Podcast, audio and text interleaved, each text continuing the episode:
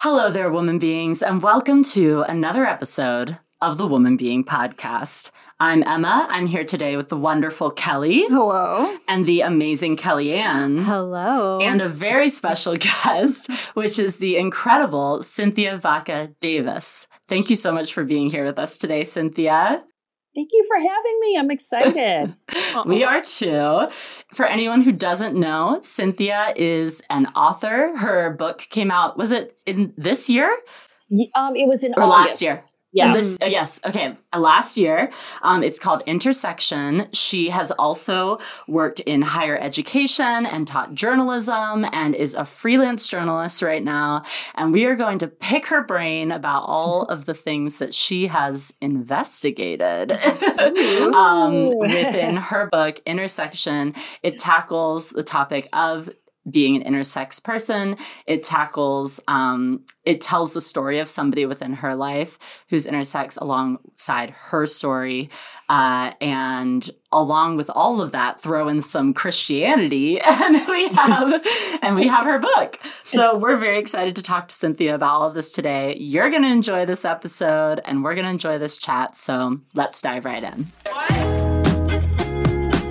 This is Woman Being where we explore thoughts and opinions and have the freedom to change our minds. Without expectation or judgment, we will hold a safe space and support each other as we navigate together in the form of feminine.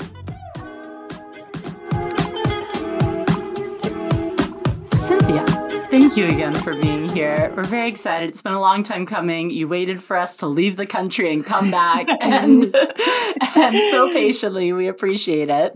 And now, uh, you know, and you're fitting me in before I leave the country. Yeah. So, I mean, we're just globe, trotting women. We so. are. we are living our best lives. Yeah. yeah. um, so, just to familiarize our listeners with who you are, what it is that you do, could you tell us just a bit about uh, your story and then also why it is that you wrote this book? Yeah, yeah. So, um, it, it it's a really hard book to just kind of put into like this elevator pitch, and you yeah, do a really good job totally. with it. So, um, I had for a long time considered myself to be an ally, but mm. didn't really truly know what a true ally was. I, mm. It was easy to say, oh, sure, I have queer friends and it's awesome.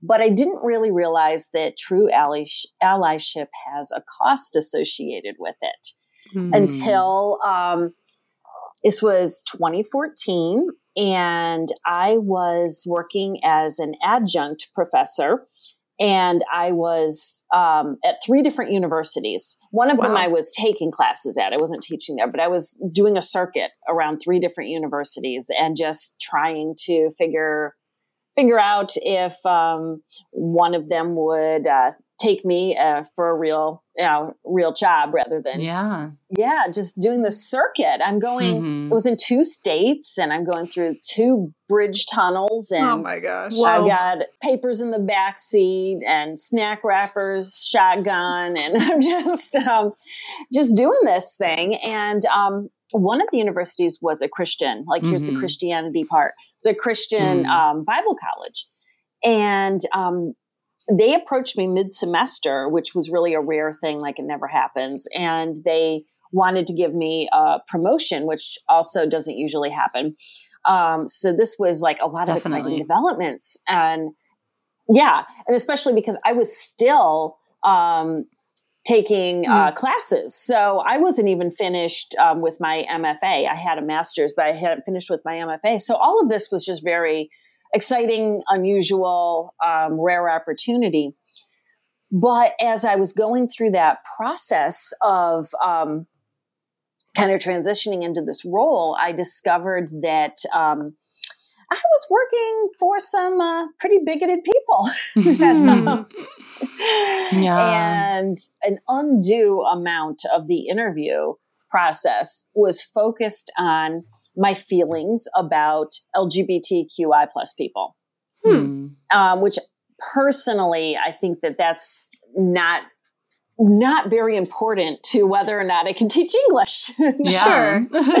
so um, they had actually drafted a statement that they had, uh, it was a brand new thing um, Hmm. because gay marriage had just been legalized in Virginia. And I Hmm. was, the school was in North Carolina Hmm. and they could see it coming. You know, it's, it's, it's going to be coming. So we have to uh, alert our, um, our base of how we feel about this situation. So we're going to have everybody sign a statement just basically saying that um, we don't participate in any way, shape, or form with um, any support of the LGBTQI plus community, Huh. and um, actually referred to um, the community as repugnant and offensive. Oh.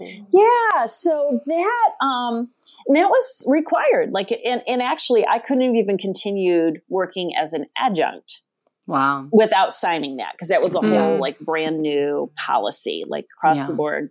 You had to you had to be on board with that. So. Hmm. that's when I realized that I couldn't really go on calling myself an ally and sign something like this just to get a better job. Sure. it, that is, I think, the heart of um, what was happening in Intersexion. Because meanwhile, meanwhile, back at the ranch, um, so to speak, I had um, befriended um, someone from church named Danny, Mhm. and exactly at the time when this was happening at work, um, Danny called and um, wanted to talk about something. And at this point, I knew Danny as female. Everybody knew Mhm. Danny as female.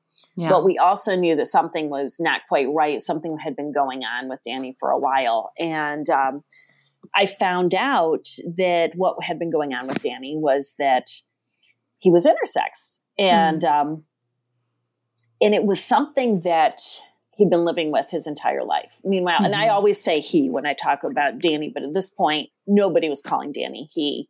Yeah. Danny um, had been living since um, puberty. Well, since birth, he knew that something. He was, he was confused. Everyone's calling me a girl, yeah. but I'm a boy. And Yeah. even as a toddler, you know, when you're a toddler, it, you don't know a lot about gender. You don't know about Mhm. um, how these things work. So he assumed that there was some confusion, and that when he grew up, as he grew, that people would just understand that he was a boy. So he kind of Mhm. regarded it as like, this is annoying and upsetting, and I don't Mhm. understand why people aren't getting this right. So he Yeah. would pray, let everybody see who I am. And then Mm. puberty came, and he had double puberty Hmm. Yeah. and um and which doesn't always happen in intersex there's a Mhm. million different ways to be intersex um, only a slight exaggeration there there's a lot of different ways to be Yeah. intersex and um but for danny it was the full um the full experience danny Mhm. had um male and female puberty but the male puberty kind of started first so Hmm. he regarded it as answer to prayer hallelujah Yeah. Confirmation. Yeah. confirmation finally i am turning into a boy and Yeah. this is great and soon everybody's Mhm. going to see and everything it's going to be wonderful um, Mhm. but then the female puberty hit and he got a period and started to develop breasts and oh boy but he knew instinctively because he grew up in a conser- conservative christian home and he knew we don't talk about things like this here this isn't this isn't Mhm. safe subject matter so he stuffed it away um, he didn't want to lose his family. He didn't want to lose his church. He didn't want to. Um, he didn't want to, heaven forbid, be sent to a doctor and and. Yeah. be studied. And he just um, went kind of deep undercover and Hmm. decided to give people what they wanted to see, which was female. Hmm. Hmm. But at the point when um, I had the conversation with Danny, um, it wasn't it, it wasn't possible in any way, shape, or form because this had been 30 years at this point that this secret had been um, it, he'd been living with it. Um, but one thing about intersex is there's a big medical component to it, and there's a lot of competing hormones, and Mhm. Yeah. um, he was physically becoming pretty sick and mentally was unwell um, with with living with this. So it wasn't going to be possible anymore for him to continue to um, to carry on just keeping a secret to himself and, and presenting um, the world the woman that they expected to see. Yeah. Um, so he he said, I don't know what's going to happen. Uh, I don't know if my family's going to accept me. Don't know if I'm going to get kicked out of church. I don't know what which one of my friends will stick around. And I was a new friend, so at this point, mm. it was risky for him to tell me. Mm. But it was also, I think, um, there's all these people with all this history. And I think in some ways it was easier because I was mm-hmm. this new friend. Yeah. But I also, um, he had known and heard from other people that I um, really enjoyed the company of being around uh, a lot of gay friends. And so he felt that there was this safety and, yeah. and telling me this and then asking like, will you support me? I don't know how this is going to end and I need a team of people. Mm. Um, also he needed to practice um, he had a little script uh, how he was going to explain it to people and so he was practicing that script. And then um, you know i have this conversation and then all this other um, all this other stuff um, these other events went down at work and this is all happening at once.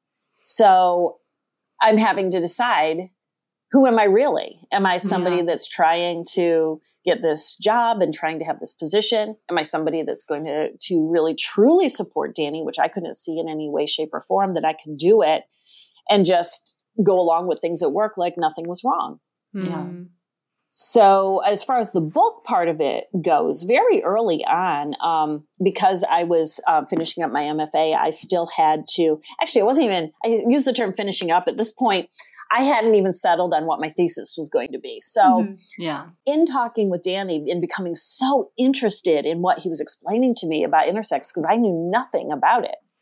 Um, it was 2014 and not a lot of people were were talking about it. And I still run into people today who don't know anything about intersex, but so mm, much yeah. more so nine years ago. And um, Danny, um, just through conversation, we just landed on it one night that yeah, I'd be okay if you wrote about intersex. Um, I didn't even ask him. It was just um, somebody made a comment about like th- this is unbelievable. You don't even see movies about you know the, the things that he's going through, and it would be a great book. And then it just from there, it was in everybody involved in this conversation knew I was trying to find my my thesis material. And it mm-hmm. just kind of was like, hey, you should write about intersex. Mm. And I felt um, excited and also scared and uncomfortable because I'm mm-hmm. not intersex. Mm, um, sure. And I didn't know how that was going to be received. But Danny is the one sitting on my couch going, "Yeah, yeah, write this story. I'll help you, and and um, I'll answer whatever you want to know." Um, so I have this very willing uh, participant yeah. who has lived this amazing story and he's saying, look, nobody's talking about this. We need to start, we need to do something to get people talking about it because mm. it's important. Um, so it kind of went very quickly from I'm just going to write about intersex and and explore what this is to oh wait now I kind of have skin in the game here because I just got the boot out of my university for being an ally. So mm. I think um, th- the convergence of all of those things is what ended up becoming the book Intersexion. I think it's incredible that you're raising awareness around these these stories. Um, I've started your book. I haven't had the chance to finish it yet, but I already love the way busy. that you yeah, I already love the way that you you write and the way that you write in Danny's voice and the way that you're you're sharing his experiences um, feels very much like like you're in it, you know? And um, I think that's really valuable for people to gain empathy and understanding of what an intersex or anyone in the LGBTQIA spectrum's experience is. Uh, I think that that's just invaluable. Um, but it's there is also a tension there, right? Because you are mm-hmm. like a a straight, you know, cis woman that is telling this person's story and um, they're a friend and there's someone that you're getting consent from but even for us like when we heard about your book we're like oh like is this something we want to talk about or no like right. what does that look like like how, where is this woman coming from you know exactly. like how does that work like in terms of we don't we we wouldn't want to you know misrepresent someone's story or anything like that so i'm just curious to hear from you more about how you navigate that tension of of telling someone's story um, and putting yourself sort of in their shoes uh, mm-hmm. as you write your book uh, and how you've you've walked that sort of tightrope. It is a tightrope. You, you get it. it's, it's a tightrope, and um, and thank you for um, the lovely comments about about my writing. And um, I'm glad that you're what you're getting from Danny is is the empathy because that was my goal. I mm-hmm. I felt like stories matter. Mm-hmm. And we can relate to something in a story much more so than just a news report because you know I do write journalism, but then there's this narrative kind of a narrative true story. Yeah, does more work, right? It does more of that mm-hmm. heavy lifting because you're feeling it.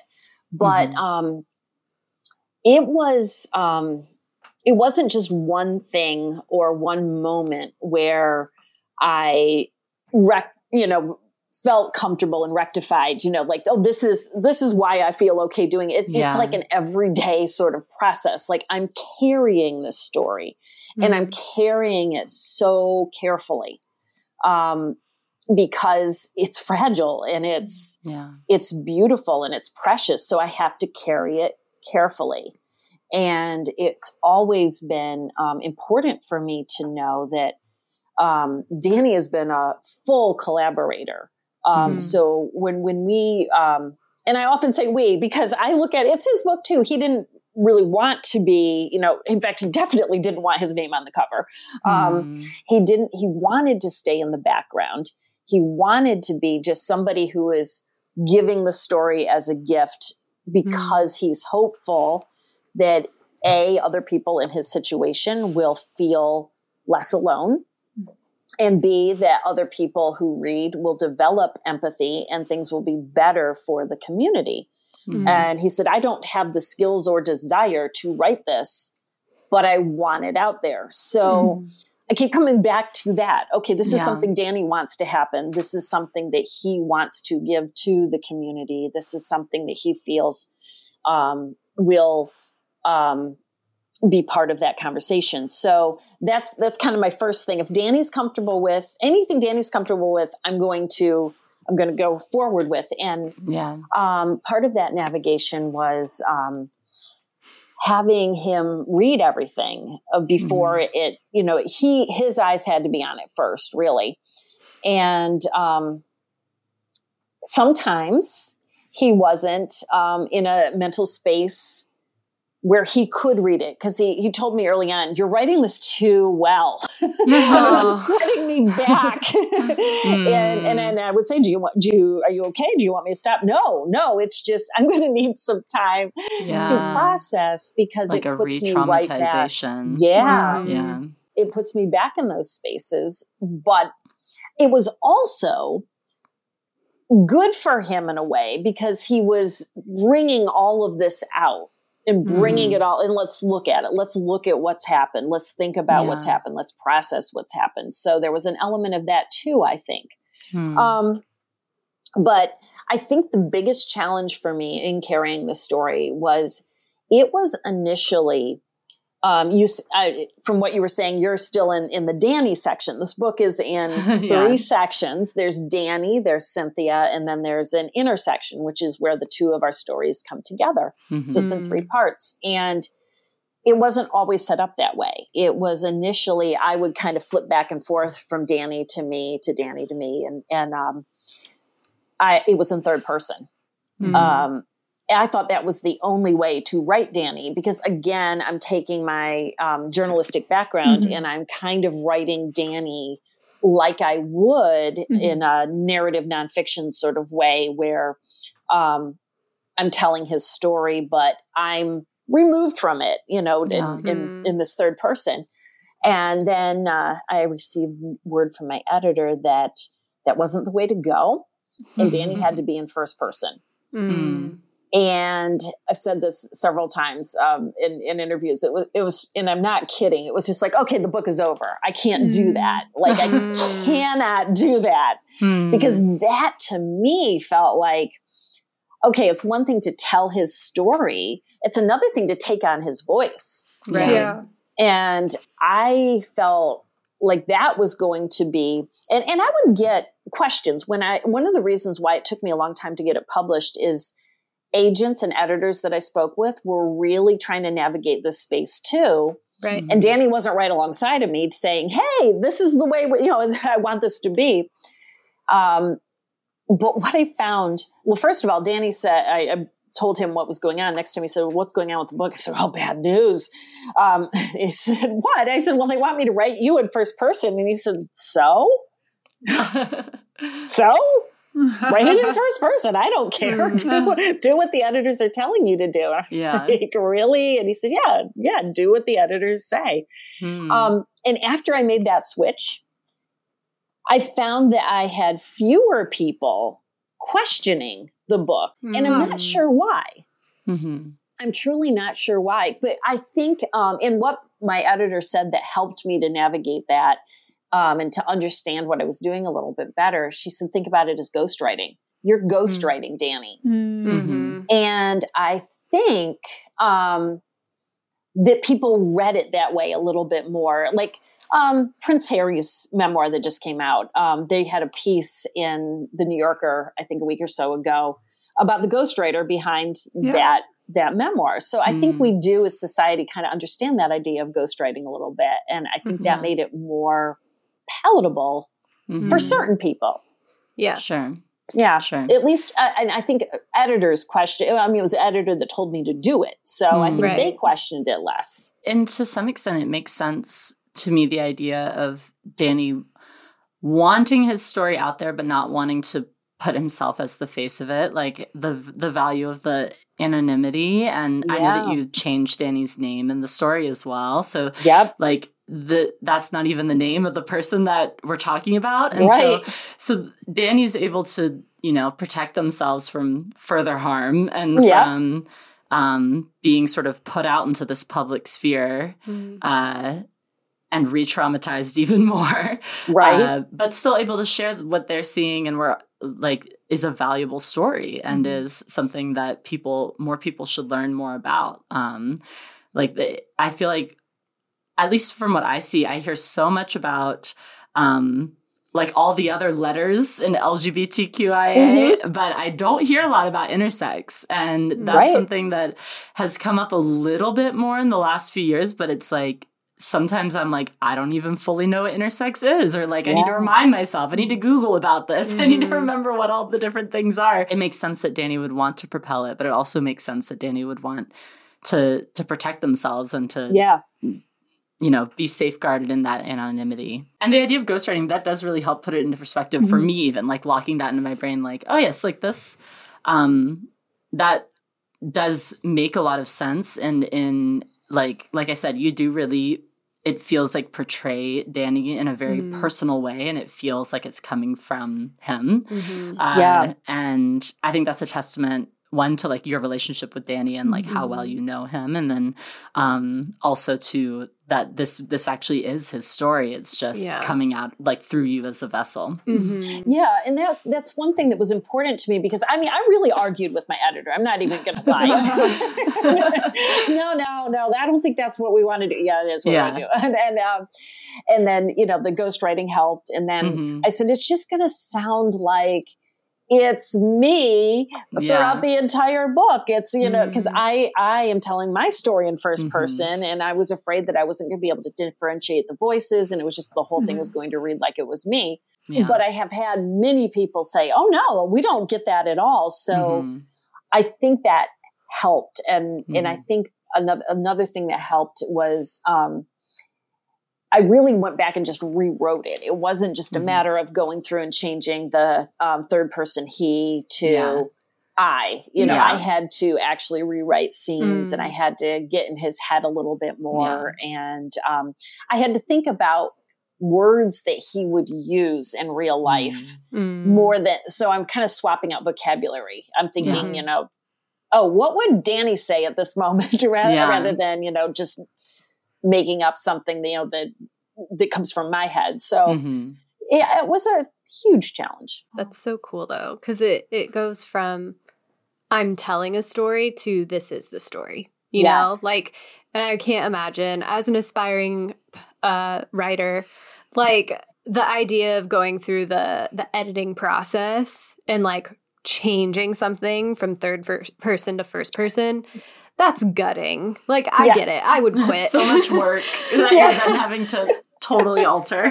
But like you, that just shows like the value and the respect that you have for Danny's story. You're Mhm. willing to get in the trenches and redo the work Yeah. because you see the value there and that's Mhm. really it had to be right and i knew that something wasn't right i just couldn't put Mm. my finger on it and that's why i started working with the editor because this was even before i had a contract to have it published this was Yeah. just Oh, me wow. on my own saying i need to get a good editor Mhm. to help me because something is not hitting all the cylinders and Yeah. i i don't know what it is i'm too entrenched in this i can't see it with fresh eyes anymore Oh, that's the hard part about writing. Yeah. no, it's perfect and amazing. Don't touch it.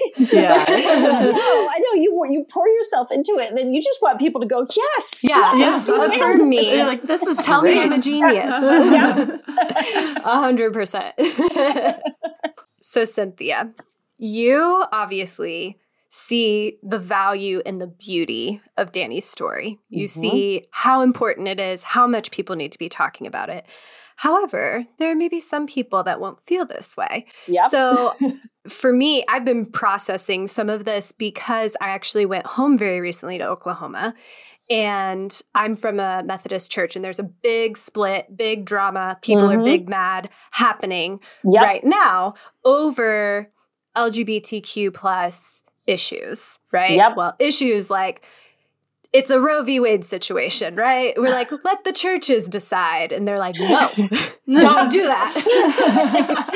right? And Yes. so I'm processing all this. I, obviously, I get a lot of information through the grapevine, but that makes me really interested to know, like, how did your church respond that you met Danny Mhm. through? Like, as he initially started the transition and then further along as that journey progressed, because I'm like, I want to know the church drama. Tell me everything. Oh, there's so much Give us church drama.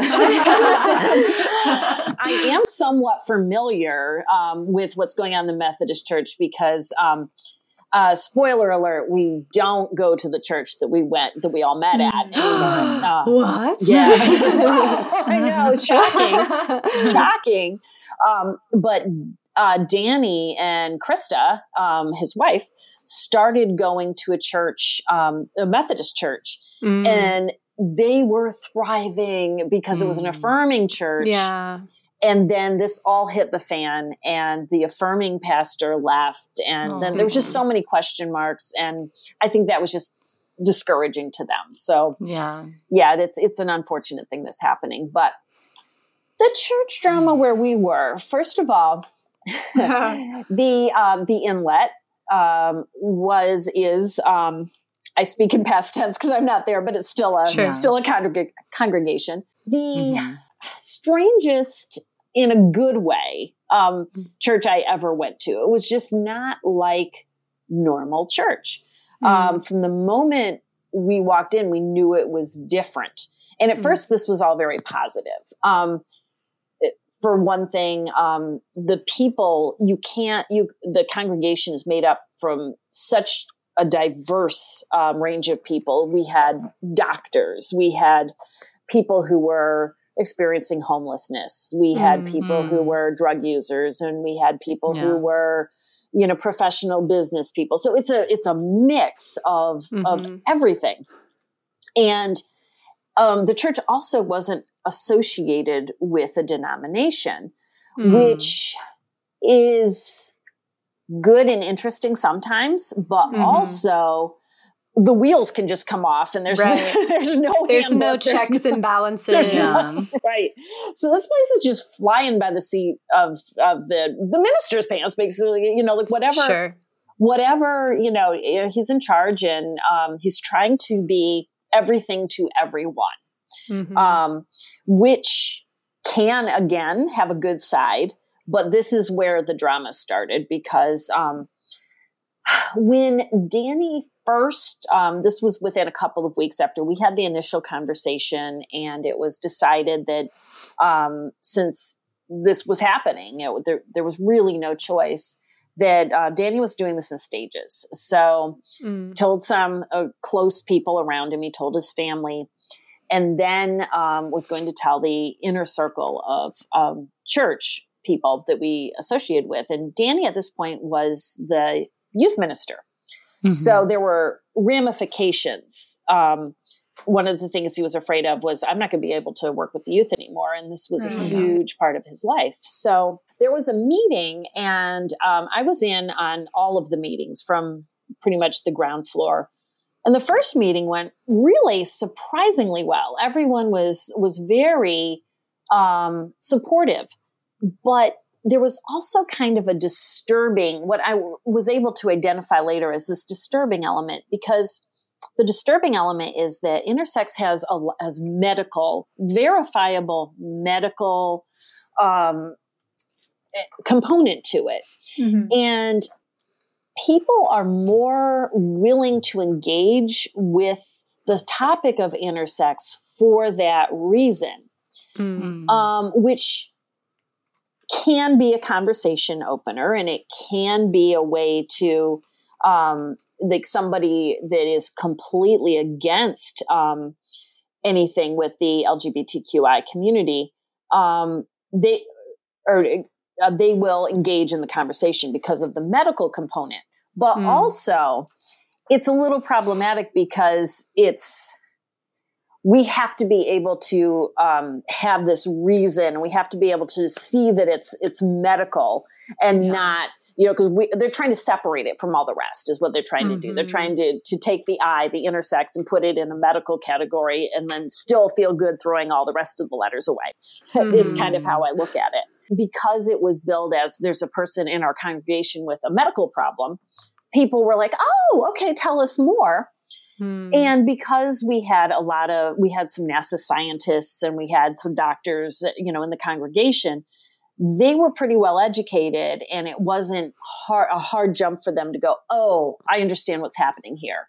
Um, and, and that's, that's okay. We're going, we're going to support you. There were a lot of little, um, unfortunate things that were, were kind of working against everyone being fully accepting, and that's that um, the church not having a denominational um, kind of umbrella. There were conservative people in the church as well. Mm-hmm. Um, most of the people that were kind of in uh, leadership and were making a lot of the decisions were, were really pretty progressive. Mm-hmm. But there were, you know, there was a small minority of conservative people, and they were a little um, hesitant and um, there were also some people who used to be in Danny's youth group at a different church who were now adults. These are mm. like uh, some people in their 30s who had mm-hmm. had Danny as a female youth leader in their growing up years. Mm-hmm. And it was especially hard news for them. Mm. Um, which I think complicated things. I think it kind of stacked the deck against um, um, Danny a little bit because these people weren't just processing it from a oh i understand what's going on you know medically or otherwise it was mm-hmm. wait a minute all those years you were my youth leader and you were somebody that i didn't um that, now you're not the person i thought you were uh. yeah that was one thing that caused the tide to start turning a little bit Mm-hmm. And then also when um, Danny got out of the relationship he was in, um, which mm-hmm. wasn't a healthy relationship, um, but it was something that appeared healthy on the outside. Mm. Uh, they always do. Of, yeah, yeah. So part mm-hmm. of that process of telling his truth was I'm also yeah. in this relationship that's that's not at all not okay good. or healthy. And that person was in the church and mm. um, she would do things like cry during the entire service. And oh. that the optics on that were kind of like, oh, Danny's leaving. Um, Danny's leaving his mm. partner and now she's crying. Mm. Um, this isn't cool. I guess he's become a jerk now. And mm. so there was a lot of those kind of things going on. And there were meetings, there were copious meetings. And mm-hmm. and then when Danny started dating, um, then the grilling started with um, Krista. Um, mm. and uh, what, what was what were his intentions with her and she was younger and so uh, it, it, just was layer after layer after layer after layer that it, it just wasn't sustainable. Mm. well that's just a lot too to have. I mean to be going through something like that which is very visible in terms of like transitioning your gender. And then you know having the people in your life that you trust come around you to to be there but then also navigating being in a church community where values are built on on things like support and care and understanding and tolerance or you know wh- whatever that may be but in reality you you are not personally affiliated with every single person in the congregation, mm-hmm. but it becomes a congregational issue. Mm-hmm. Right. Exactly. And so it's just, it turns into a very codependent corporate shift of all sorts of different people who are not necessarily bound by anything other than their decision to attend the same mm. location right to practice their faith right um, which is, you know, lots of beauty there in so many ways, but also very complicated when trying to navigate a very personal and drastic life change. Yeah. And, and it's you're navigating this this personal life change, but you're also under this microscope yeah. the entire time. Yeah. That was really difficult. Wow. Yeah. And how exhausting as oh, well. Yeah. Like I could not imagine going through anything close to that challenge. Yeah, because like suddenly you owe everyone and anyone an explanation mm-hmm. of the er- very intimate details of your life. Yeah. Right. I mean, such a good sport about it. Like, I, I want to educate you, ask me anything, and yeah. I'm an open book. And then, uh, you know, it, it to be that open and to be that welcoming like from his he's he's welcoming the congregation right. into this mm-hmm. thing he's going through and then some of them are like eh, uh, no no thanks or yeah. um, use it as an opportunity to grill him about mm. anything that they felt was appropriate and most of it yeah. frankly wasn't was appropriate right. yeah.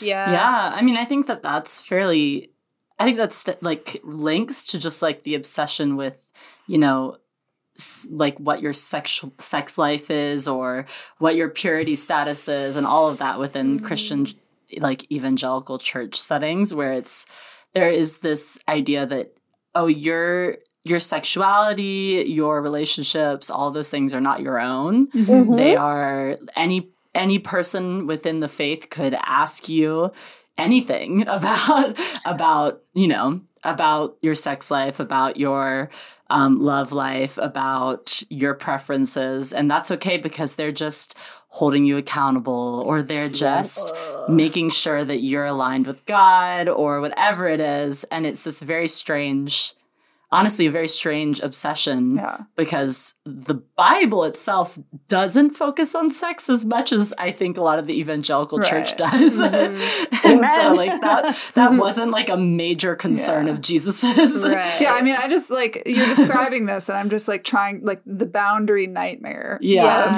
of, of trying to be open in public and like mm-hmm. you know get the support of your church but yeah. also yeah yeah because you also want to feel i imagine in a circumstance like danny's you want to feel accepted and yes. you want to feel right. like seen by the people that are in your community but it's also not necessarily an invitation to pry yes. into all of your life and it sounds like like you said danny was a pretty good sport about it but like he didn't have to be. Yeah. no, there's no, no, obligation.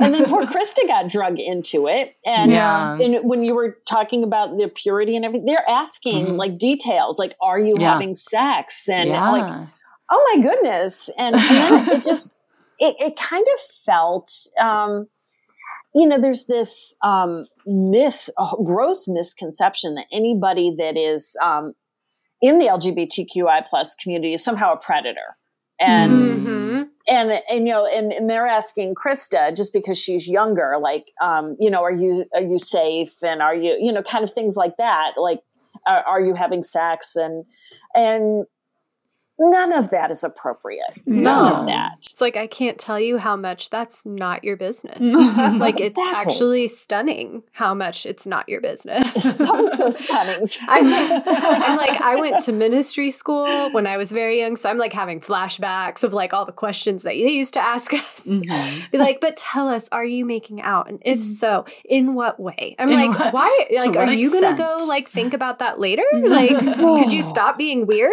yeah. Have you been horizontal together? Yes. Yes, Uh, horizontal was a common Mhm. phrase. Oh, Yeah. Avoid the horizontal position. Yeah, yeah, yeah. yeah, yeah. we Leave told. room for Jesus, you know? Yeah. Like he wants to be there too. Mhm. like, ugh, stop.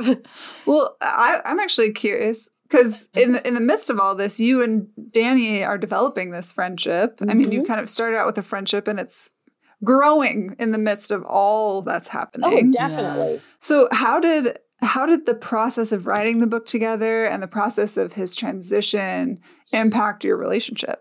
I really got to know him very well very Yeah. quickly because once there was this I you know idea that we were going forward with the book we would sit and have book talks which was like reverse book club you know we Aw. are, we're writing a book not reading it but we would have these book book talks and Yeah. um you know he would come over we'd kick back some drinks and you know just tackle a topic or a period of time and just talk for a couple hours. And then you know either the next week or the next month we would do it again. And Yeah. so i got to i got to know him very very well. Mm. but also uh, you know and i got to know things that had happened before you know kind of get get caught up on all the things that i wasn't there for. But then everything else was happening concurrent to this so That's a lot. it was a lot. It was a whole lot.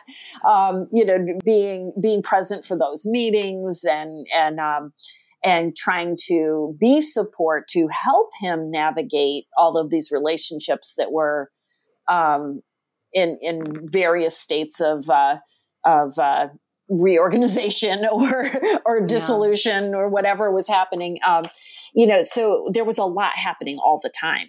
Mm-hmm. um, and you it you do tend to get very close when you're going through these intense um, things together. And then when you started dating krista now now i have another new friend because you know she immediately became part of our our lives and our community. Um, and he actually danny lived with us for a while um, Mhm. which was um, you know now he's our roommate so That's a whole different level of close. oh yeah oh yeah um, and when he was really truly in earnest going through transition like had hormones and and all of those things you know he was living in my house so yeah. um yeah you you do get you do to get pretty close in those circumstances and he's you know he's been developing this friendship with my husband as well um Mm. And so it was very much a um a family sort of thing um, Mm. but it was an honor really to go through this with him.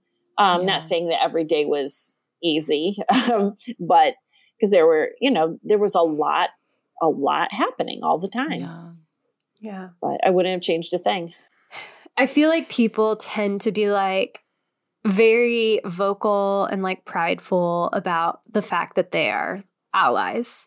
Mm. But very few people are really in the trenches like you were with Danny. Mhm. And the fact that you're like, yes, come be in my home. Like, I am here for you. I will write your story. Like, that's all really, really beautiful. And yeah, I just was like, wow, I just need to host space for that for just a second. Well, I think Yeah. even friendship, I mean, nobody likes being messy around anyone else, right? Yeah. Like we like to handle our mess on our own and then yeah. be be with people at our best. Mhm. But sometimes I think I could say that, you know, in our friendship or in my Mhm. in my marriage or sometimes the messy things are the things that draw you closer together Yeah. in beautiful ways. And so oh, definitely. there's just something about like human relationships that when when mess combines with trust and and good relationship can be just so profound Yeah. and beautiful. Definitely. And that gets touched on um,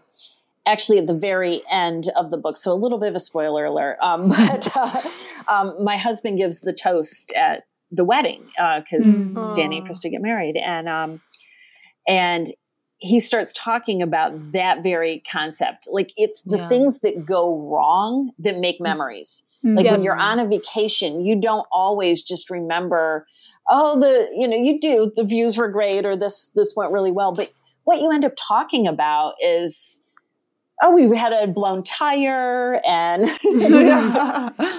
we had Yeah. to walk and, then- and we were hungry and then this uh, you know somebody came and gave us food you know like the Uh, weird unexpected Mhm. um the the unscripted parts Mm. are where the memories are made That's very true. And I think it's really it's admirable to see the way that like you've you've stepped up to be that ally for Danny and then to also um be willing to sacrifice for that allyship. Like I I think about what does it really look like to um to like stand behind your beliefs and to stand behind what it is that you say that you believe. Mhm. Like I sometimes get nervous to repost something on my Instagram story that I know is going to be controversial to the beliefs that maybe people have known me to have in the past or that people who I'm still close to or still love would like would disagree with, you know? So oh yeah I, I think that, but then I, I like the the reminder of oh, like why feel afraid to to stand up for something that you actually think is right? Mhm. yeah absolutely i mean that's the space i lived in all the time of i have to be really careful about what i post or what i say Mhm. because everyone i wanted people to like me Yeah, And I knew that being honest about certain beliefs or, or Mhm. being honest about disagreements, you know, with mainstream Christianity, Yeah. um, was going to be unpopular and you will lose Mm. friends. Mhm. So it was up until 2014, that was kind of how I operated. Like, I really want to be a good person and I want to be there for, um, you know, gay friends and all that. But I also want everybody over here to like me. So I'm walking Mm. this sort of tightrope and I don't want to be not liked, heaven forbid. And I certainly don't want to be the center of controversy because people will think this or that about me. So what this was for me was a, a true moment of who am I? Mm. Yeah. Who am I really? Because I Mhm. don't think I want to be that person anymore. Um, and it's scary because, yeah, there's going to be backlash and you are going to Yeah. lose some friends and you are going to lose some things. But Mhm. Danny was going through this whole thing so his insides and his outsides matched and he could be this whole person. Mhm. Mm. And that's what I wanted too. And I realized if I, say, went to work every day and I worked for this university where the president was posting pro Trump things and Yeah. um, anti LGBTQI plus things. And, um, you know, here's, you know, this is the face of the university. And now I would be associated with that. yeah. It, it just felt very mismatched to me. Mhm. And Mm. it was so, so, so scary though to go to say, Hey world, you know, this is the way it is from, you know, from now Yeah. on and see who sticks around. Mm. Yeah. Yeah. and I feel like, I mean, it might sound harsh. Why do we want so badly to keep these relationships if they're conditional on that? Oh yeah. And oh, absolutely. I, I know there's so much complication and nuance in that. Some of those people might be family members or Yep. people that have been in your life for so long. But like, if that's the the the tipping point, then what? There's something else that's maybe deeper there, Mm. Yeah. and um, that can be really hard to recognize. It's a hard line to walk and it can be really difficult when you feel like your values have changed or your values are finally coming to the surface Mm. and they they don't line up to um, maybe what people have expected of you before Yeah. or what people um, think that they knew of you Yeah. People be disappointed in you, you know? Oh, Yeah. totally. yeah It's also so tragic to me that thought leaders in evangelical Western Christianity have such a chokehold on what beliefs are good and what beliefs Mhm. are immoral Yeah. Hmm. that other Christian thought leaders can step up and bring alternative like ideas and viewpoints to the conversation. And instead of mixing with other thought leaders, they are marginalized and pushed to the Mhm. edges. Oh, like yeah. it's so tragic to me that someone like you, who's working as an adjunct professor in a university, who has a personal, very deep relationship with someone who's going through this very present issue in our country and has done countless hours of research and writing and um, work on this subject is not considered more of an expert in the topic Mm. than the current existing powers that be. Yeah. And I Mhm. find it so frustrating that as we see the the Western evangelical church maintain and become even more rigid in their acceptance of di- different ways of thought surrounding certain political issues, social issues, humanitarian issues, the more and more like Christianity as a whole like disintegrates on the edges yeah. when really faith is so much more fluid Mm-hmm. than like what certain pastors have decided Exactly. it is. The pastor was always the ultimate authority, right? You know, Yes. he's- well, if the pastor says it's okay, it's okay. Or if the pastor Mhm. says that we shouldn't be doing this, we can't be doing this. It's like he's a Mhm. demigod or something. Yeah. Yeah. Yeah. Yeah. And it's Yeah. like it's crazy. Like, why is that? Like, Yeah. why why can other people who have spent deep amounts of research and personal like loss hmm in, in these subjects be the ones who are heard? Right.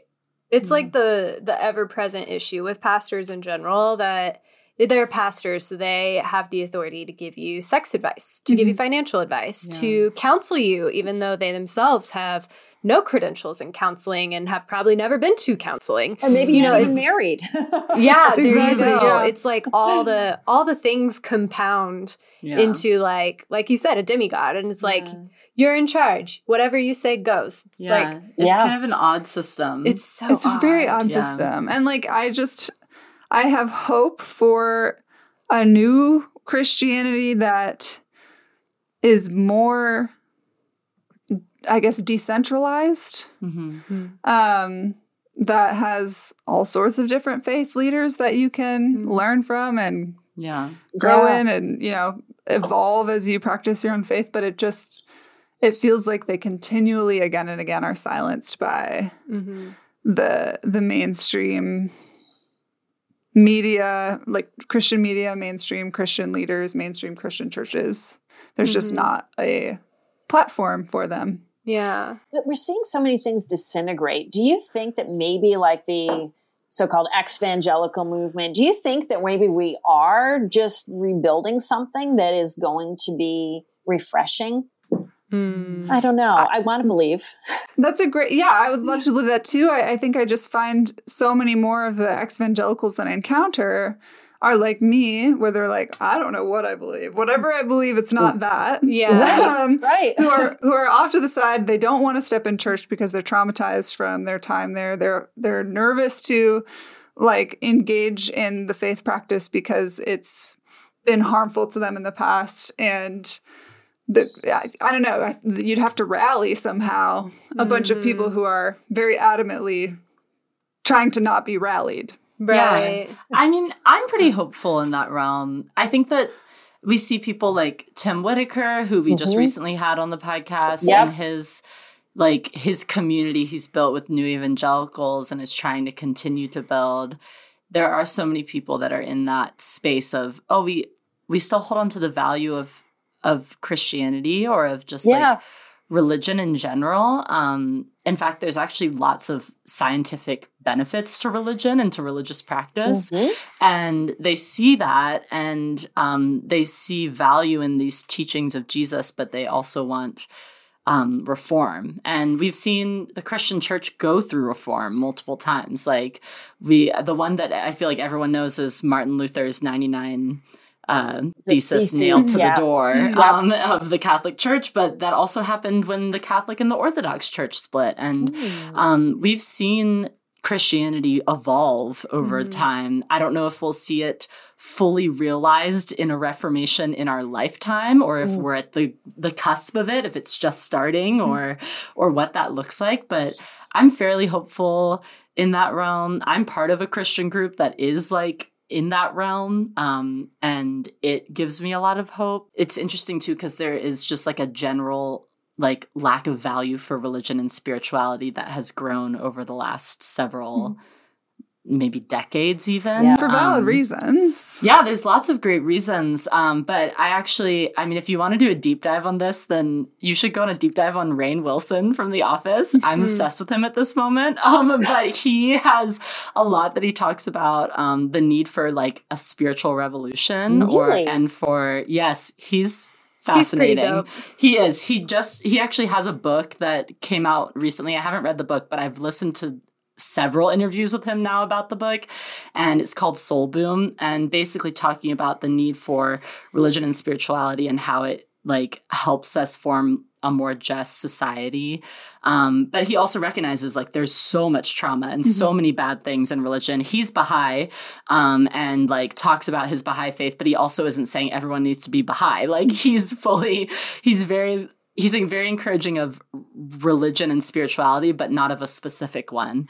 Um, and so it's just fascinating hearing about like how religion allows us to structure our lives, how religion impacts our health, mm-hmm. how religion impacts the way that we view justice and the way that we um, organize ourselves mm-hmm. it i think that there's a lot of potential mm-hmm. and i think mm-hmm. that religion has been used as a tool in humanity for millennia to structure ourselves and to give ourselves purpose and i think that's valuable still but how that looks in the future for christianity i don't know mm-hmm. yeah. Um, we'll one. see it's a tough one i think in hindsight at some other point whether we're here for it or not people will look mm. back and yeah. see that something was happening. But, yeah, I kind of hope that this period of time is impactful in the long term when it comes to Christianity and that this isn't just like a blip in mm-hmm. Christianity's so history.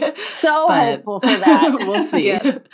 Yeah. yeah. Anyways. But my next question for you is actually how have you, throughout the process of writing the book, um, until now seen your your faith evolve personally. I mean, it's, it's from being a LGBTQ supporting member of the church, but then walking through all of this mm. drama and walking through this new friendship and writing this book and becoming becoming like a true fully fledged no one could say you're not an ally ally like how has your how has your relationship to faith changed it's still evolving. Um, I am one of the the people that you know I don't go to church because it's just it's somewhat traumatizing. But even more than that, uh, if I'm being really honest, I found that Sunday mornings and Sundays as a whole are really, really fun if you don't have to go to church. Yeah. oh my gosh, that's so true. Girl, game changer.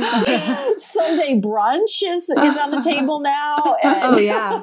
My house is so much cleaner now. Donut runs. Yeah. There's just a lot of life there that, you know, I missed yeah. out on. So I'm not in the rush to go back to church just because I'm I'm exploring what it looks like to have a full weekend that I've yeah. never had before. Um, and I say that somewhat tongue in cheek, but also not because yeah. it's true. It's real. Yeah. It's real. Um, I haven't given up. Like, oh, some people go the atheist route, and that's not me. I'm not an atheist, and I'm not even, um, you know, I'm not anti Christianity. I'm anti um, evangelical Christianity. Mm-hmm, um, mm-hmm. That's I've seen just way too much damage that's been done. But I'm curious now. I'm I think that the biggest thing is that I I don't shut anything down. I don't say like in evangelical spaces, you always um, you get you hear about something, you get two or three words into it, and you're like, okay, bad, good. Mm-hmm. Let's put in the bad mm-hmm. box or the good box, mm-hmm. or like mm-hmm. yeah. there's just like this pressure to instantly judge things. Mm-hmm. And now I just approach anything and everything with this open curiosity. And not that I can be deceived by any old thing that comes along. I mean, you, you just want to look at it. You want to give something a chance. Um, and I think I was always um, wary of oh my goodness, we can't read Buddhist literature or we can't. Mm. Um, Unitarian churches were always like very suspect because they, mm. they, mm, I don't know if they're always about Jesus. Mm-hmm. So, you know, there was, um, always this skepticism. But recently I got asked to speak at a Unitarian church and I think that I felt more, um,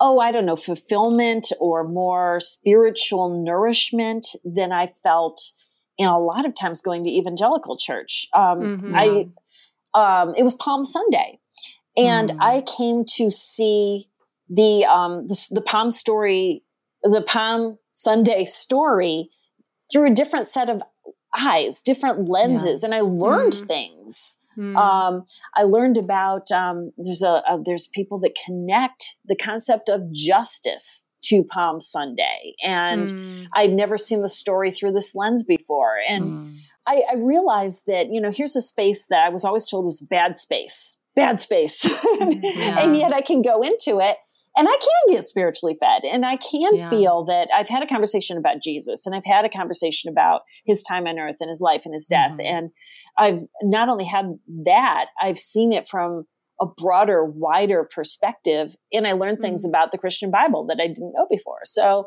yeah. um, mm-hmm. I think that's that is all under this umbrella of um, evolving faith and realizing mm. that um, I had been given this maybe narrow sort of mm. this is what you'll stay between these rails and you'll be yeah. all right.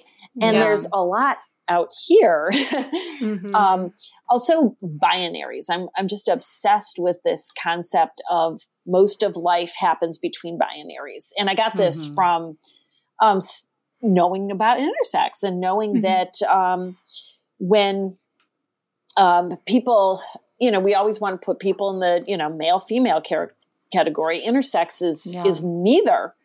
Mm-hmm. And binary thinking affects all of life. It's not just mm-hmm. about gender, it's about so many things. It's about anytime we say that's good, that's bad, or this is this way and that is that way.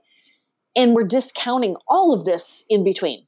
Every everything that is in between those two binaries. So I've been trying to challenge myself to um, not have binary thinking about anything. Mm. Yeah. And that has also been challenging to my faith. So, yeah. and these mm. are not hmm. ways I would have thought even five years ago, and certainly yeah. not eight or 10 years ago. Mm-hmm. Yeah. Mm. Non binary thinking is, I think, it's it's difficult because we live in a society that has conditioned us to take everything as very black and white. Yes. And so diving into that gray area can be it can be hard to not want to default into one direction or another. Yeah. Uh, and so it really is it's like a practice and mm. an exercise of of thinking um, out of dualism and out of this very strict way of thinking and this very absolutist uh, mentality. Uh, and so it's, I feel like that's like a lifelong work for anyone who it wants is. to, who it wants is. to open their mind to explore that further. It's a constant reminder because everything else around us is telling us things are black and white. Yeah. yeah. And I think that it, it's, far reaching. It's not even just about concepts. It's about, mm. you know, like before we started recording, I, I, shared that I had some bad news at work, you know, mm, and, sure. um, and at least for the next year, I'm not going to be in a classroom and I'm going mm-hmm. to be just focusing on my writing and my reporting. And, um, you know, we weren't expecting things to go this way. And, um, for me, you know, when this news first hit, um, you know, my first thought was, this is like the worst thing that's ever happened. And mm. then I'm like, wait a minute, hold on, stop. Binary thinking. Yeah. Mm-hmm. And I think I'm trying to bring it into all parts of my mm-hmm. existence. Like things aren't the best. They're not the worst. They're probably mm-hmm. somewhere in between that. And that's mm-hmm. where yeah. reality is. That's where life is. And yeah. it's mm-hmm. freeing. Yeah. It's that idea of like true acceptance is like at some level just neutrality. And it's very hard. My therapist talks to me about this all the time. And I'm like, this is great, but I don't think you understand how I was raised. and it's it's truly um, I learned I went down a rabbit hole about a year ago learning about the concept of a mind virus, which essentially is just a toxic way of thinking that has developed a pathway in your brain that Oh, your yes. neurons continue to Yes. travel through. Yep. And it's like this is this is a sickness. It's a mm-hmm. Yep. it's a form of being sick because your way of thinking is harming you. Mm-hmm. And you actually have to work really hard to correct and build new neural pathways. Yep.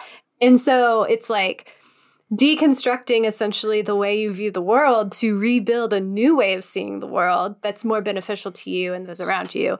But again, like you said, that is that is a life's work. That It is, is life's work. that's an undertaking. yeah, the neural pathways is is it's fascinating, fascinating Mm-hmm. to look at. My husband was telling me um, a couple of months ago that he can trace back, like his views. A lot of his views have changed over the years, and he said I kind of trace it back to one day I decided that I was I was going to put my pants on differently. I, I'm going to switch the leg that goes in first. And I, and I just started laughing. I said, no way. You are, you are just kidding me. And he said, no, I read something about we Mhm. always do things the same way and we Mhm. need to intentionally mix it up Yep. because Wow. that way we're kind of expanding our mind literally because Mhm. this neural pathway is telling you okay right leg then left, left leg or Yeah. this sock and then Yeah. that sock and, and just the act of doing that opposite doing it differently mixing it Yeah. up can actually rewire your brain and because you learn subconsciously oh right leg first is right and this is wrong Mm. or you know putting the Mhm. left sock on first that's the right way to do it if we do it the other way that's the wrong way and he said like it, it sounds silly but that was the beginning of his i guess ability to see things as not static right and wrong Yeah. and we do it this way and he Mhm. said, he said from there it was just like he just Yeah. took off. Isn't it weird That's though so that funny. as you start those things, it feels wrong? Like because Yeah. it's different, it's like, no, this feels physically Yeah. yes. so incorrect. And I think we confuse, we meaning humanity, confuse that difference with like a gut feeling of like, this is wrong. Yeah. Yes. Like foreign equals incorrect. Yeah. Or Yes. something you're not used to equals wrong. yeah. And that's just not true. It's not Which- true. yeah. Which, Which we find out when we travel. We find oh. that out when we Oh, physically yes. travel Yeah. and we Yeah. see that other cultures do things different ways. Totally. And just because they do it different doesn't mean that our way's better. It's like Yeah. ethnocentrism, you know, that we develop. yeah. Totally. however we do it is A right. hundred percent. Totally. It's like, here we go, colonialism. Woo. Yeah. Well, yeah, I actually I had a friend the other day who called a different um like a different country's food weird. And I was like, Mm. what's weird It's about it? Like with yeah, it's like, Yeah. well, it's not anything that we normally eat in an American diet. And I'm like, yeah, it's not, but like right. Those people probably love it and they might think our food is Right. weird. Like yeah, they're like pizza. and that- I don't they didn't mean anything by it, but it's like this idea that oh, this is weird Mm-hmm. and therefore like gross or Mhm. bad Mhm. because it's different food that other people equals eat bad. that you're not used to.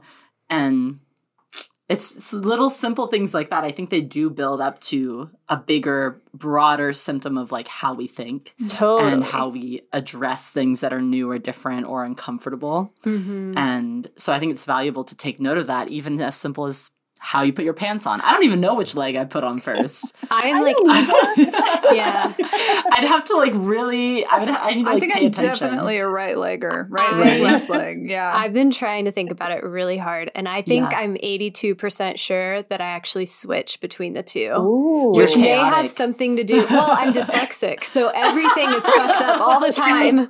Like, so talking about everything that's different and all those things, I think begs the question for me is how's your book been received in Ooh. in both religious spaces and in the intersex space? Yeah. That's a it's a really fascinating question. Um, I think a lot of straight up religious um, evangelical um, people have just ignored it.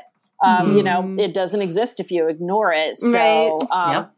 I've had a lot of that, a lot of ignoring, Mm. um, and I've also had. Um, intersex it, that's it's the most fascinating i think part of the conversation is how has the intersex community responded and that's what i'm most concerned about and interested in really Right. Yeah. um, the very amazingly cool thing is that I know a um, disproportionately high number of intersex people now. Um, Mm. so yeah. I I definitely have like friendships that have developed um, and, with intersex people, and I, I know uh, a community now of of intersex people, and that is. Um, exciting and wonderful to me to think that I've been able to make friends with people who are intersex Mm. because they positively received the book. The um, person who did my narration on the audiobook, uh, Jennifer Wren Pickens, is intersex. And um, it was the best day ever when I when she auditioned to to play to play me on the audiobook. And I found out she was intersex, and I this is like the best possible outcome because I I at first wanted to do my own narration because I you know that's what I like as a as a reader when I listen to audiobooks, but Mhm. Yep. um, there were a million reasons why that wasn't going to happen, and I hadn't even thinking about who's going to read the Danny section because that would have been weird if I read it.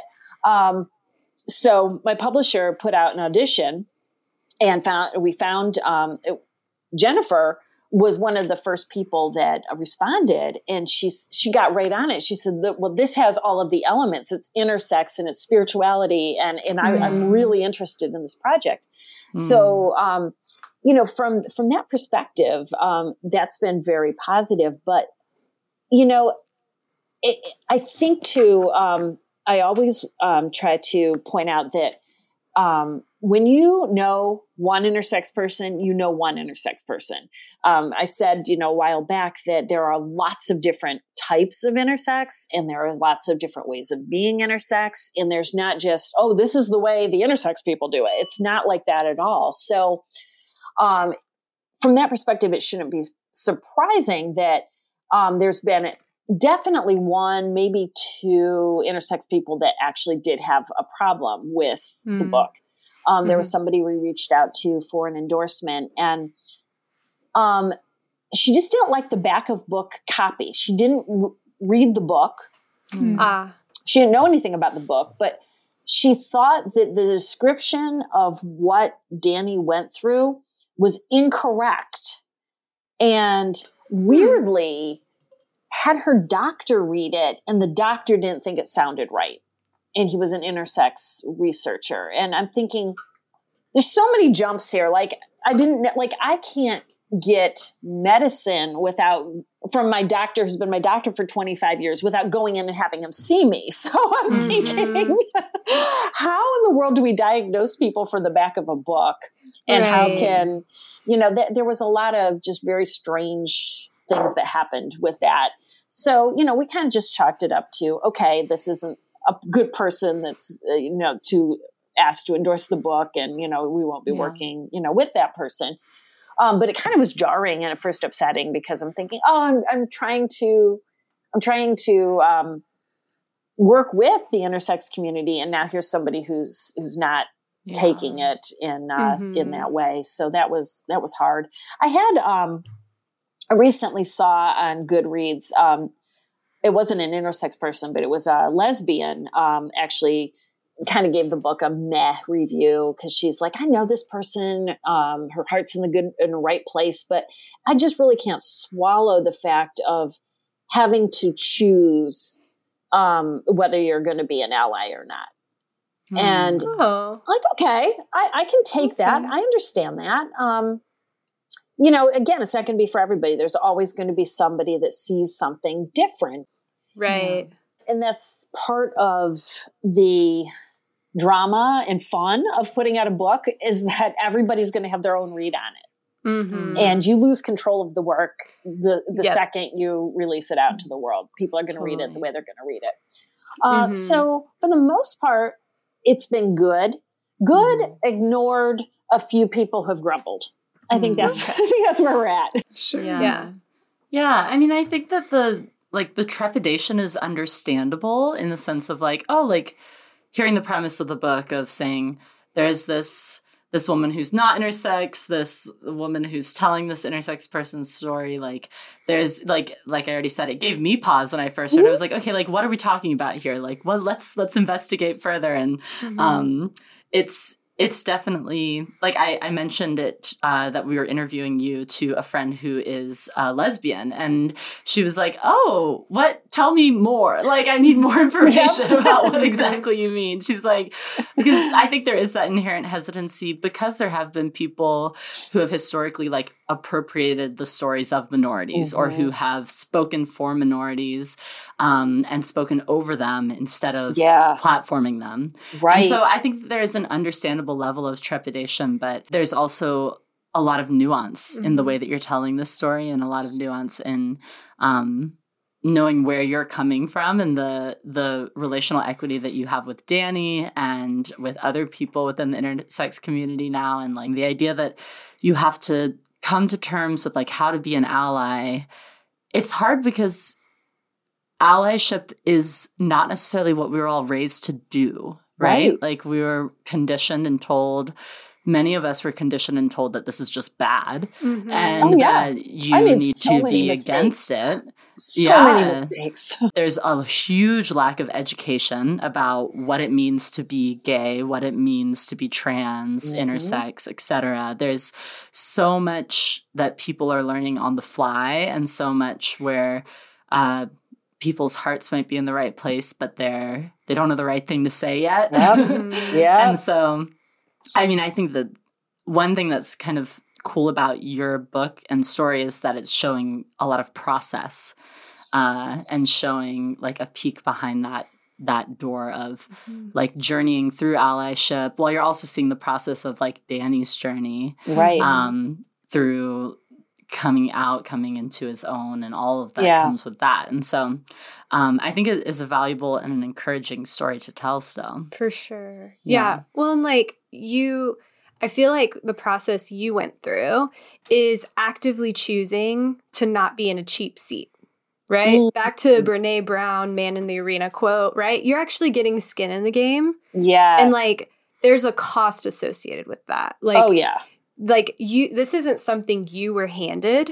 This is something you chose to support. And exactly. I think that's very different. Um, mm. But, you know, yeah, Everyone I can mean, choose to see it how they do. Of course, of course. And I, I was very careful to tell some stories of when I got it wrong. Um, mm-hmm. If you mm-hmm. haven't got to my part yet, you haven't gotten there yet. But um, I made terrible mistakes. You know, back. Um, you know, we didn't have a lot of information, like you're saying. Um, I was one of those people that just, um, in theory, I wanted to be um, I wanted to be welcoming and supporting to all people. And it just kind of never sat well with me that there was a whole group of people that we were just supposed to ostracize. I never, mm-hmm. that never felt yeah. right to me, but that also didn't mean that I inherently knew how to serve them. It didn't mm. mean that I knew how to be an ally. It just, I didn't like yeah. the idea of, yeah, we don't like this group of people over here.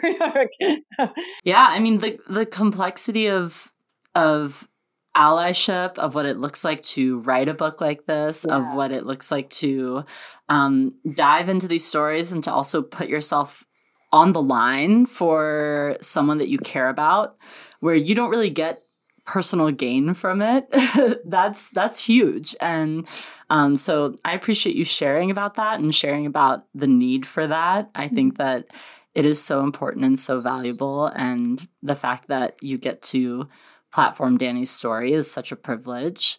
It is a privilege. Definitely. All that to say, we are nearing the end of our episode, and we have to ask you a question that we actually ask every guest. Okay. Um, and it is our token question. Everyone's ready for it. I'm gonna ask it. open to interpretation. Um, yes. what's coming. so this question, this question is open to interpretation. There's no wrong answer, um, just as there is no right answer because. Okay there's mm. no binaries here. no binaries um, at all. yeah, Living in the gray. It is. Um, Cynthia, what does the phrase "woman being" mean to you? Yeah, so I've been thinking about this, and you know, it's kind of funny within this context because it's such a gendered question. it is. It is. and I think that, um, you know, what the things that come to mind for me, I can't say that it wouldn't be that somebody who's a man or non-binary, you know, maybe they would have a similar answer. So I don't know, you know, if I have the market cornered on on this, but um, I just I think about evolving and I think about becoming and I think about mm-hmm. all the roles that I've had. Um, and mm-hmm. I, and I think I don't have any hard statistics on this, but it wouldn't surprise me to learn that women, at least historically, kind of have more roles than men do. Um, you know, like even back when women weren't working outside the home as much and they would do things at home, but then when they were trying to go go out into the workforce and um, and then they're they're doing the brunt of of the nurturing and the cleaning and all this, but also trying to yeah. have this career. So I, I think about all the different roles that women have and all the different things that we can be in our lives, but also um, how that changes and evolves. And mm-hmm. there was one um, part at the end of um, Intersexion where I started talking about all of the different versions of myself that burnt to the ground. Mm. And I think that that's kind of how I got into the space of of thinking about well, I used to be this thing and I'm not anymore. I used to be that thing and I'm not anymore. And um, and this thing kind of burned, and now I have to reinvent myself and be something different. So I hmm. think that it, the phrase just, um, I hear being and I also think of becoming. Like we can mm. be one way one day, but we're becoming something different. And uh, yeah. I don't know. I don't know if that makes any sense at all, but that's what I think when I hear the phrase. That's great. I think that's amazing. Yeah. And I think, I mean, one thing that we've, I think, grappled with over our time on this podcast is uh, what do we mean when we say woman being? Because it ah, does feel do very. I mean, just like you said, it's constantly yeah. evolving. It is. Right. Like, it is always evolving. And th- I think that there's this tension of the phrase woman feeling like you're limiting. Mm-hmm. Uh, but at the same time, like womanhood and woman and femininity is still valuable and is still, um, it's something that we value so much. Right. Like we don't want we, to erase it. We want yeah, to we want to set a larger table, but yet yes. not erasing the fact that women's spaces are important spaces. Mm-hmm. Yeah.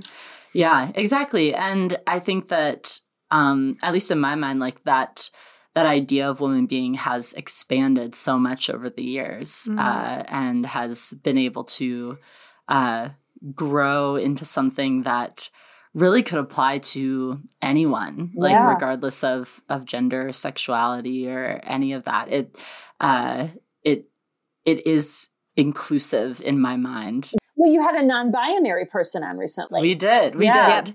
Yeah. Uh and so it's it's something yeah we've we've I think we've danced along this this line of of figuring out how to navigate a term that has been historically pretty binary. Yeah. Uh, and uh, sort of looking at the ways to still claim womanhood and femininity, um, but not be that in an exclusive way. Yeah. Uh, so, anyways, I love, love your answer. um, and uh, to really start wrapping things up, Cynthia, I uh, need to ask do you have any resources to share with our Ooh, listeners um, I do, it could be anything books, podcasts, movies, uh, etc. well, one thing I always like to do when I have the chance is I like to um, plug the work of my friend Megan DeFranza. Mm, and um, she is a um, theologian and um, also a therapist. And mm. Um, she actually worked in higher education too. But um, her book, um, A Sex Difference in Christian Theology, um, sex differences in Christian theology. It is, um, it is not a story. It's hmm. like a deep dive into um, all of the religious components that go into yeah. being intersex and all of the hmm. ways intersex people have been treated in Christianity. And also, um, she has a film um, which goes along with the book. Oh, yeah Um, Amazing. Yeah, you can go to her website, um, and it's just her name, megandefranza.com. Mhm. And um, you can, um, you can't watch the film there, but you can purchase a license, an individual license to watch it, or a Mhm, license to watch it with a group. And um, what she does is um, go into the lives of several different intersex people Mhm. and um, and and their spiritual um, practices and the ways they've been treated in um, their spiritual spaces. Uh, there's a there's some um, um, Jewish uh, space that's looked at, and um, you know, so it's not just Christianity, but it's a fascinating film. And the Hmm. book is is great. So it's almost like we we have talked before about how my book is like this gateway with story. Like we're wired for story, and we we care Yeah. about Danny. We want to see you know what happens to Danny. But when you finish Intersexion and you have all these questions about, wow, how does this all work? Mhm. Megan's book is a great resource because Mm. she goes into it from a completely different angle, but answers a lot of the questions. I don't attempt to answer questions. Megan does. Right. Right. Yeah. Love that. Amazing. Yeah. Well, we'll have Megan's website and everything linked. Uh, yeah, that'd be our- great. That'd be great. I think it's a good companion work. Yeah. Yeah. uh, and then how can the people find you, Cynthia? Yes. And where can people buy your book? Tell yes, them and buy your book. yes. Um, well, um, you can come to my website, cynthiavaccadavis.com, um, for Mhm. all, all different resources, but also um, Amazon has the book. Um, Lake Drive Books, um, i- they're my publisher. And Nice. there's more information and links there. You can get it at Barnes and Noble. Um, not a lot of people do these days. Um, Mhm. Mhm. Amazon is kind of king right now, but um, Totally. and you can ask for it wherever fine books are sold. there you go. That's amazing. So I recommend checking out her book. I'm gonna finish it, but I um, it's already Let me know great so far. yeah, uh, and be sure to. Can they find you on like Instagram? Oh, I think yes. so. Yep. Yeah, yeah. Yeah, if you hit up my Um, website, there's like links to my Instagram socials. and all of that. So, yeah, yeah, totally. yeah. Give Cynthia a follow. Um, and while you're on Instagram, give Woman Being Podcast a follow if you haven't already. um, and we're also on TikTok. We're on all the podcast platforms. Uh, we are not wherever books are sold, unfortunately. Not yet. not yet. One day. We'll being the see. Mark my words. If I have Uh, anything to do about it. yeah. um, but thank you, listeners, so much for listening. Thank you, Cynthia, so much for sharing Oh, and being so open and sharing your story and giving us insight into Danny's story. Uh, it is such a privilege. Oh, thank you. Thank you for the conversation. It's been great. yeah. All that to say, we're just going to wrap this one up. Uh, be sure to give us a podcast review Mm-hmm. on the podcast platforms. Give Cynthia's book a review. yes, Because please. that Buy also it. helps It her. helps. Buy it for your Um, mom, buy it for your friend, buy it for your cousin. Yeah. So just go on a reviewing spree. Yes. Uh, come back and then tell us how great we are and how much you love the podcast and how much you love the book. Yes. And it'll all be great. So, Yep. um, Unicorns we- all around. yeah. Yes. yeah. And um, all that to say, we're ending this episode. We'll catch you all next week. Goodbye. Bye. Bye. Great. Cynthia.